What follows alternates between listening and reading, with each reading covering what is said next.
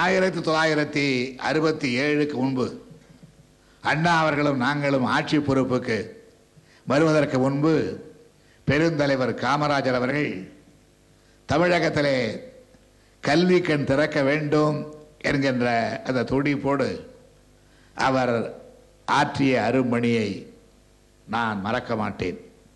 வரலாற்றை மறைப்பதோ மறப்பதோ அரசியல் நாகரிகம் அல்ல.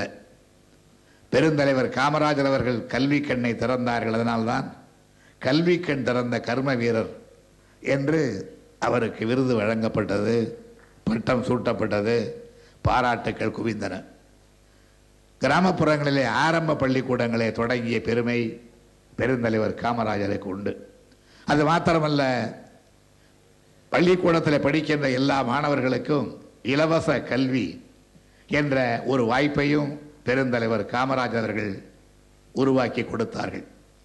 அறுபத்தி ஏழுக்கு பிறகு அண்ணா ஆட்சிக்கு வந்த பிறகு அண்ணா அவர்களுடைய வழியை ஒற்றி அறுபத்தி ஒன்பதிலே என் தலைமையிலே ஆட்சி அமைந்த பிறகு எஸ்எஸ்எல்சி வரையிலே இலவச கல்வி என்று காமராஜரால் அறிமுகப்படுத்தப்பட்ட அந்த திட்டத்தை கைவிடாமல் கைவிடாது மாத்திரமல்ல அதை மேலும் விரிவாக்கி புதுமுக வகுப்பு வரையிலே இலவச கல்வி என்று அறிவித்த ஆட்சி திராவிட முன்னேற்ற கழக ஆட்சி என்பதை நீங்கள் யார் எல்லோரும் அறிவீர்கள்.